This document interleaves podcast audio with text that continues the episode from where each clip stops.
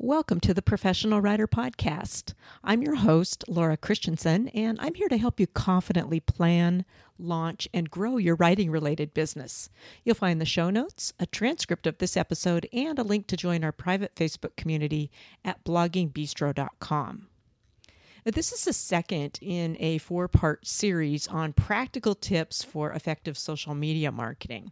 Last week, in part one, which was titled The Secret to Doing Social Media, we began creating a master plan for managing our social media time. Our focus was on becoming aware of how we use our time so that we can stop doing the things that don't contribute to our business growth. We set a goal for how much time per day we will spend on social media and where in our day we'll do the bulk of our social media marketing.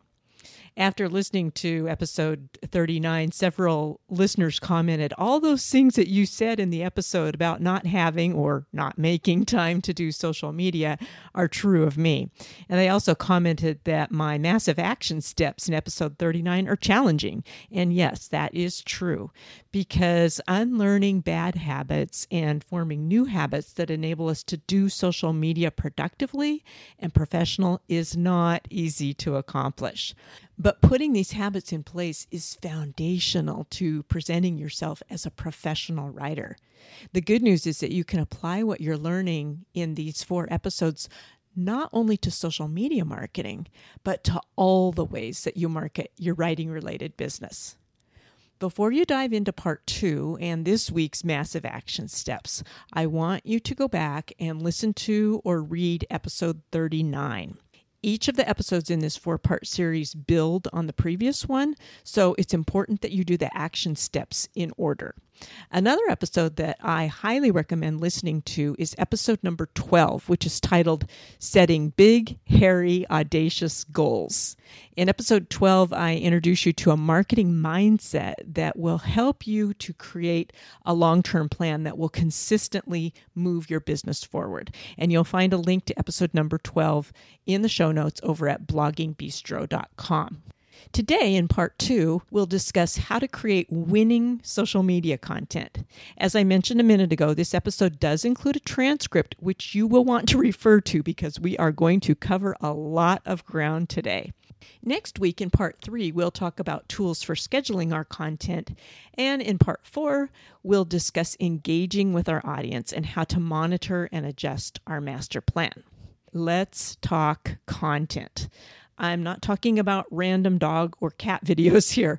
I'm talking about content that we use to help us build our writing related business. Here's how I view social media content I consider every single thing I post on social media to be part of my writing portfolio. That includes the content that I post to my personal profiles and my business accounts people are watching how you present yourself professionally and personally on social media much more closely than you might imagine. A lot of writers assume that what they post to their personal accounts doesn't matter, so they ignore the rules of spelling, punctuation, and capitalization. As a result, their posts look as if a 10 year old wrote them, and they're unwittingly losing credibility with their real life friends as well as with editors agents, prospective book buyers, and grammar Nazis like me who get irritated when post after post is riddled with errors. Now, I realize that many social media posts are spur of the moment and that we can't expect the spelling and punctuation to be perfect, particularly when we're typing on a touchscreen phone. I, for one, have major fumble fingers when it comes to trying to post something on social media via my phone. But here's what we can do, friend we can take an extra minute to proofread our posts and the comments that we leave on other people's posts and clean them up a little bit before we hit publish.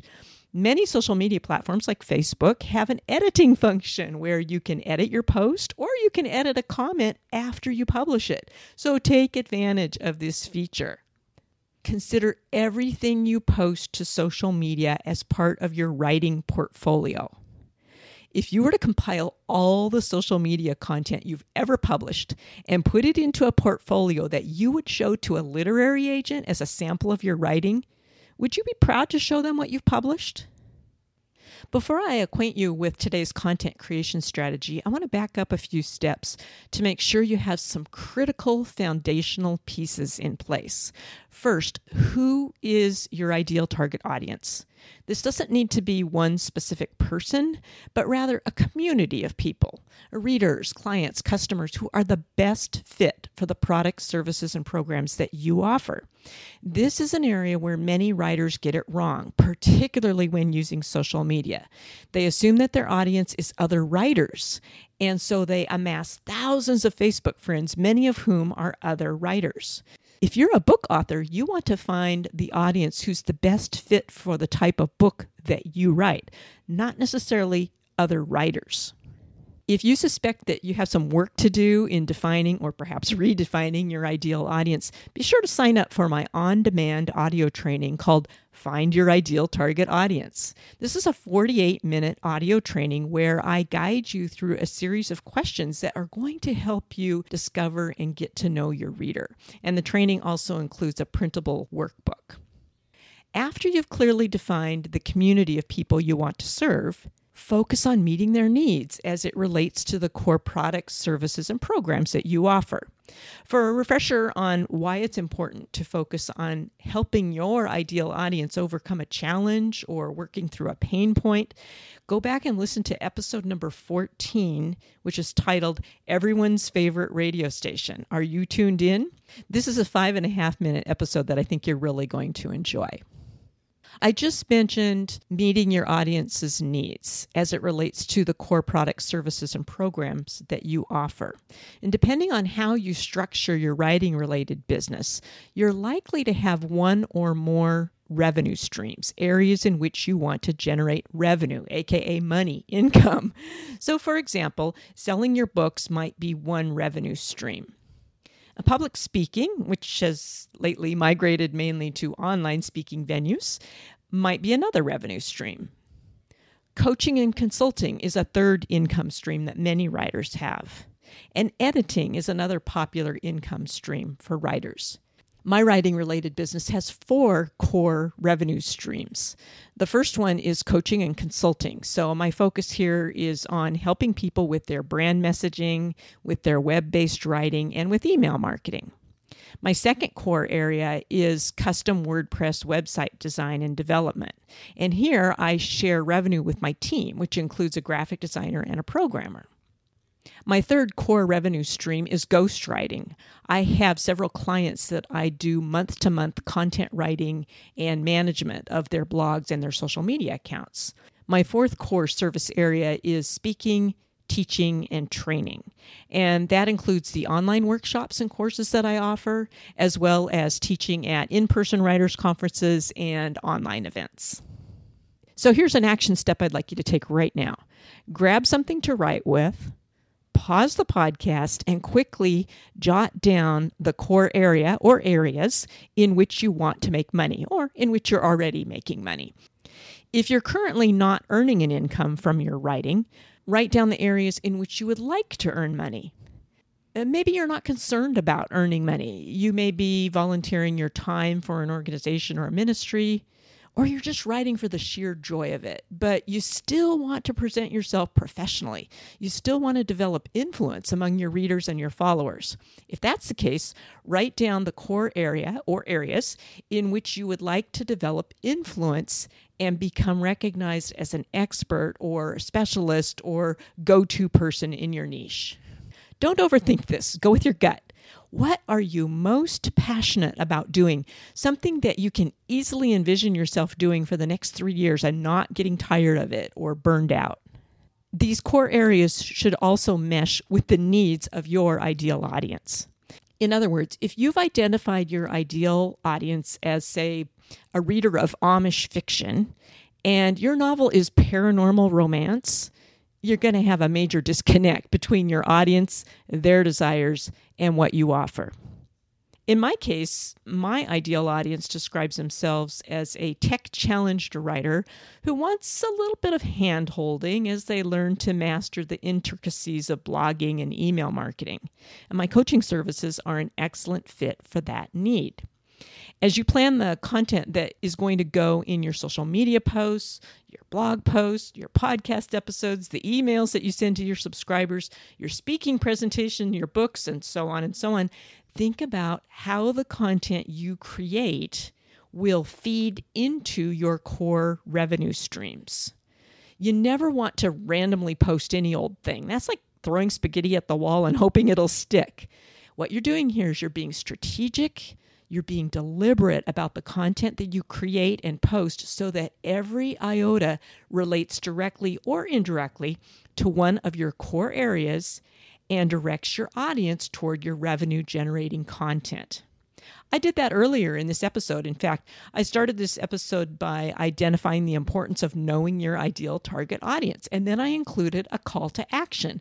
I invited you to sign up for my low cost audio training that's going to help you get to know your ideal target audience. That call to action that I used fits directly into one of my core areas. That is my area of speaking teaching, and training. And it fits indirectly into my core area of coaching and consulting. Now, the reason why I say indirectly is because often people who go through this very inexpensive on demand audio training decide that they would like one on one coaching with me. And coaching is one of my premium higher price services. To recap, the goal of the content you create is to feed into the core revenue generating areas in which you serve your ideal audience. I gently route my audience into my core revenue streams by organizing my content into six content buckets. You may have heard about content buckets before. It's a common strategy used in the marketing industry for all types of businesses, and I've been teaching this strategy for several years. I use the term content buckets because it helps me to visualize the types of content that I want to create. I visualize six buckets. So I think of those little beach sand pails for kids that come with a little plastic shovel. And here are my six buckets or my six content categories. Number one, introduce. Number two, inform. Number three, interact. Number four, inspire. Number five, entertain. Number six, influence. And you can have as many or as few content buckets as you want, and you can name them whatever you want. The six that I use, I think, cover the gamut of the types of content that you'll likely create. So we're going to walk through each one of those today. As you listen to this next section of the episode, I recommend that you have a bunch of sticky notes by your side. Even better if you have six different colors of sticky notes. So pause the audio, get out those sticky notes right now. Or you can use a notebook or a scribble pad or a Word document, whatever works best for you for brainstorming. We're going to be doing brainstorming here for the next few minutes. As we go through each of the six content buckets, pause the audio frequently and jot down ideas that come to mind about specific content that you could create for each bucket.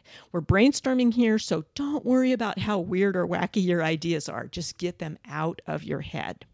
Content bucket number one is called Introduce.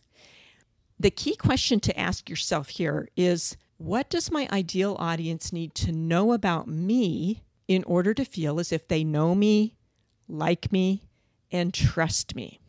We're most interested in buying from people, not from brands. So let your audience get to know the person behind the brand. Let them get to know you. I'm a really private person, and my rule of thumb for sharing personal stuff online is what do I feel comfortable having the whole world know about me? When you post anything online, you can never, ever assume that it's private.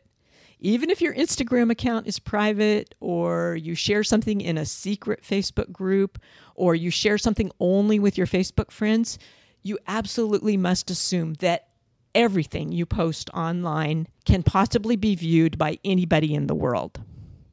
Content that introduces you may include content about your personal life. A little word of caution here be extra careful about sharing pictures of minors, such as your kids or your grandkids. There are so many predators online, and you don't want to unintentionally set any child up as a potential target for a predator. Random thoughts. try to achieve a little bit of a balance here. Remember, your goal is to grow your business. So, yeah, it's fine to give people a glimpse into your sense of humor or your witty thought processes, but don't go overboard with off brand posts. Deep thoughts. In episode number 37, I talked about how thoughtless political posts can destroy your credibility, and I'll put a link to that in the show notes. In the months leading up to the 2020 presidential election in the United States, and then in the weeks following the election, I watched countless people unwittingly destroy their professional credibility and lose hundreds of friends and followers because of name calling, insults, shaming, and otherwise creating a divisive, negative atmosphere on their own social media accounts. Selfies. Use these judiciously. I am friends with a couple of people on Facebook who constantly post selfies. Now, if you own a hair salon and you're showing customers 365 ways to style your hair, that makes sense. If you sell vintage shoes on Etsy and you post selfies of your feet wearing a different pair of vintage shoes each day, that makes sense. If you're a celebrity and your millions of fans want to know what you're doing every minute of your life, that makes sense. But if you're a celebrity only in your own mind, those pose shots of you standing in front of the bathroom mirror get really old really fast. Your audience is going to wonder why you seem so in love with yourself. Another type of introductory content you can share is what you do all day uh, videos, pictures, text. People really like seeing pictures of your workspace or of a new recipe that you're experimenting with or the people that you work with. And change things up by posting a variety of videos, both live and pre recorded videos, pictures, text. And then finally, content of you out and about, events you attend, fun stuff that you do. So that's content bucket number one introduce. And again, the key question that you're asking yourself is what does my audience need to know about me to help them grow to know me, like me, and trust me? Because people are going to buy from you only after they feel as if they know you, like you, and trust you. Content bucket number two is inform. The key question to ask yourself for bucket number two is what does my ideal audience need to learn about my core areas? Here's where the 80 20 rule comes into play. The 80 20 rule specifies that 80% of the content you post should be educational content where you help your audience to solve a problem or meet a challenge. The other 20% of your content can be direct sales. Now, we're going to pause here for this week's word nerd moment this 80 20 rule, this principle of content creation, directly mirrors the Pareto principle, which was named after an Italian economist, Vilfredo Pareto. In 1906, Pareto noticed that 80% of the land in Italy was owned by only 20% of the population. When describing the type of content that you create for social media, the Pareto principle rule of thumb is that the majority of your results or outcomes or consequences will come from the minority of your activities. 80% of the content that you publish to social media will likely be educational content related to your niche, and 20% will be sales content. In my own personal social media marketing, I shoot for 90% educational content and 10% direct sales. The Pareto principle is fairly flexible. It can be 80 20, 90 10, 70 30, whatever you choose, but try to keep a balance between direct sales and the other types of content that you post. Your informational content might include things like instructional posts or how to posts where you share your knowledge and your expertise. It can include your favorite tips or your favorite tools for accomplishing a specific task or meeting a specific goal. It could include video and audio and text based tutorials. Infographics is another popular type of informational content. And then, of course, you're going to want to link to your blog posts, to your podcast episodes, to your video blogs, to your guest posts on other people's sites, to specific pages on your own website. You'll also want to link to or share someone else's article that relates directly to one of your core services. So that's content bucket number two inform. What does my ideal audience need to learn about my core services? Content bucket number three is interact. And the key question to ask yourself here is what does my ideal audience need to do within each of my core areas. So, in content bucket number two, we were talking about what your audience needs to learn. In bucket number three, interact, we're talking about what do they need to do within each of your core areas. This is where you add an extra layer to the other five content buckets by seeking to engage and interact with your followers, with your friends, based on the informational and inspirational content that you're currently posting. Some types of interactive content you can post include questions. Posts that ask questions get higher engagement than statement type posts. Challenges. You can share a challenge that you're facing as you build your business, or you can challenge your readers to take an action based on something that you've taught them. Polls and surveys. If you use these, keep them short and simple so that your audience can instantly respond without having to think too much. The more you make people think, the more it slows them down and the less likely they are to answer your poll or your survey. Quizzes. This is a fun way to help your audience determine where they stand as it relates to your course services. They're a really great opportunity for you to offer your products, your programs, your services, because people who take your quiz are already interested in what you have to offer. And their responses to the quiz are going to help you kind of dive into their minds and identify their key pain points. Facebook Live, Facebook groups, Instagram stories, Instagram reels, these are all popular ways for you to interact with your audience. So that's content bucket number three interact and ask yourself, what does my ideal audience need to do within each of my core areas? Content bucket number four is inspire. And the question to ask yourself for this content bucket is how do I want my ideal audience to feel when they encounter content in my core areas? People buy with their emotions. Just watch five TV commercials or radio spots or print or online advertisements, and you'll notice that the underlying sales pitch always, always plays on the emotions. Why? Well, because we want to be right. We want to feel as if our choices are being validated. We want expert advice, particularly when we're feeling overwhelmed with too many choices. We want to feel as if we're special and unique, as if the person that we're following is putting our needs first.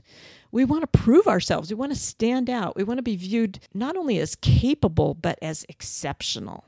When you're creating inspirational content, don't try to manipulate the feelings of your audience only so that you can sell them something. Rather, focus on helping them to achieve the transformation that they long for. And you can do this through many types of posts. You can post inspirational or motivational graphics, videos, quotes, images. You can post success stories, which would be examples of how you have helped other people to achieve a transformation. Client testimonials are a really powerful form of inspirational content. And then another type of inspirational content would be of you just walking your readers through some difficult situations that you have worked through. That helps them to see that you're a real person and that you're not perfect and that you have struggles as well. Content bucket number five is entertain. Sometimes we need a break from all the serious stuff that we're confronted with each day. We just want to laugh. The entertain content bucket is really closely related to the inspire content bucket because we're eliciting emotions. But in this case, your goal is to make your audience laugh or go, ah. The most authentic type of entertaining content, in my opinion, is random stuff that happens during our day. So stay alert to what's going on in your surroundings and post some pithy reflections or snapshots about it. When posting in the entertain bucket, you can veer slightly off topic. In other words, your posts don't need to relate directly to your core service areas. But be careful not to veer too far off topic because that will create confusion among your audience about what your brand represents. A lot of people post what I call mindless memes, and a meme is a picture with text superimposed on top of it. These memes are intended to be funny, and yeah, many of them are but some people who post these mindless memes, they go, Oh, I'm getting a lot of likes and shares when I post memes. So I'm going to post only memes. And then their news feed is like littered with meme after meme after meme. Remember the 80 20 rule change up your content regularly. Content bucket number six is influence. This is promotional content that motivates your audience to buy. And it might include things like pictures and samples of what you're selling. It could include giveaways or free downloads that include an upsell for one of your premium products, services, or programs. It could include coupon codes and discounts. Or you could be directly selling one of your services, products, or programs. Again, be careful not to overpitch, but to follow the 80 20 rule. No more than 20% of your content, that's two out of every 10 posts, should directly sell something. I'm a big fan of snackable content, and that's because the average social media user's attention span is 2.8 seconds. Yeah, 2.8 seconds. So focus on creating bite sized, easily digestible content that stops the scroll and offers instant gratification. Think of each social media post as a mini brand impression. Over time, all of your posts add up to create a big picture of your brand.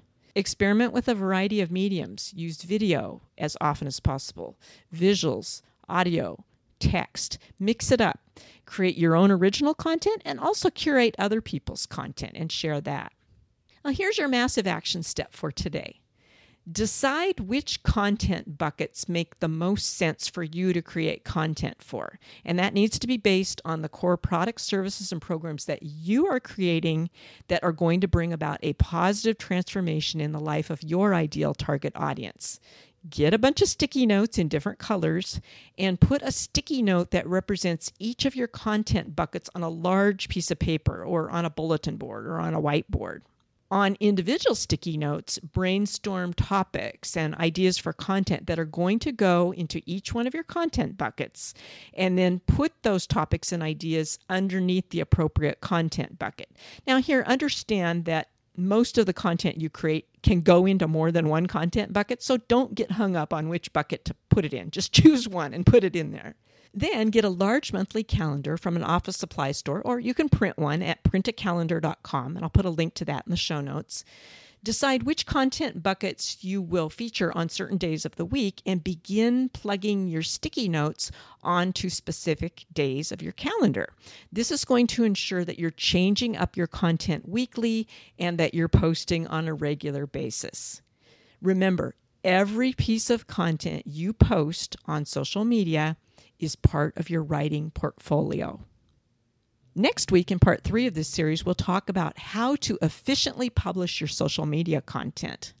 If you're more of a visual learner, each episode in this series includes a written transcript, which you'll find in the show notes at bloggingbistro.com. Also, in the show notes, there's a link you can click to subscribe to the podcast, and I'll email you a notification of every episode. You can also listen via your favorite podcast listening app, such as Apple Podcasts, Spotify, Google Podcast, Stitcher. Just open the app and key in the professional writer. The show will pop up and you can save it to your favorites so you don't miss an episode. And if you're enjoying the show, please share it with a friend. Thanks so much for listening today. Talk with you again next week.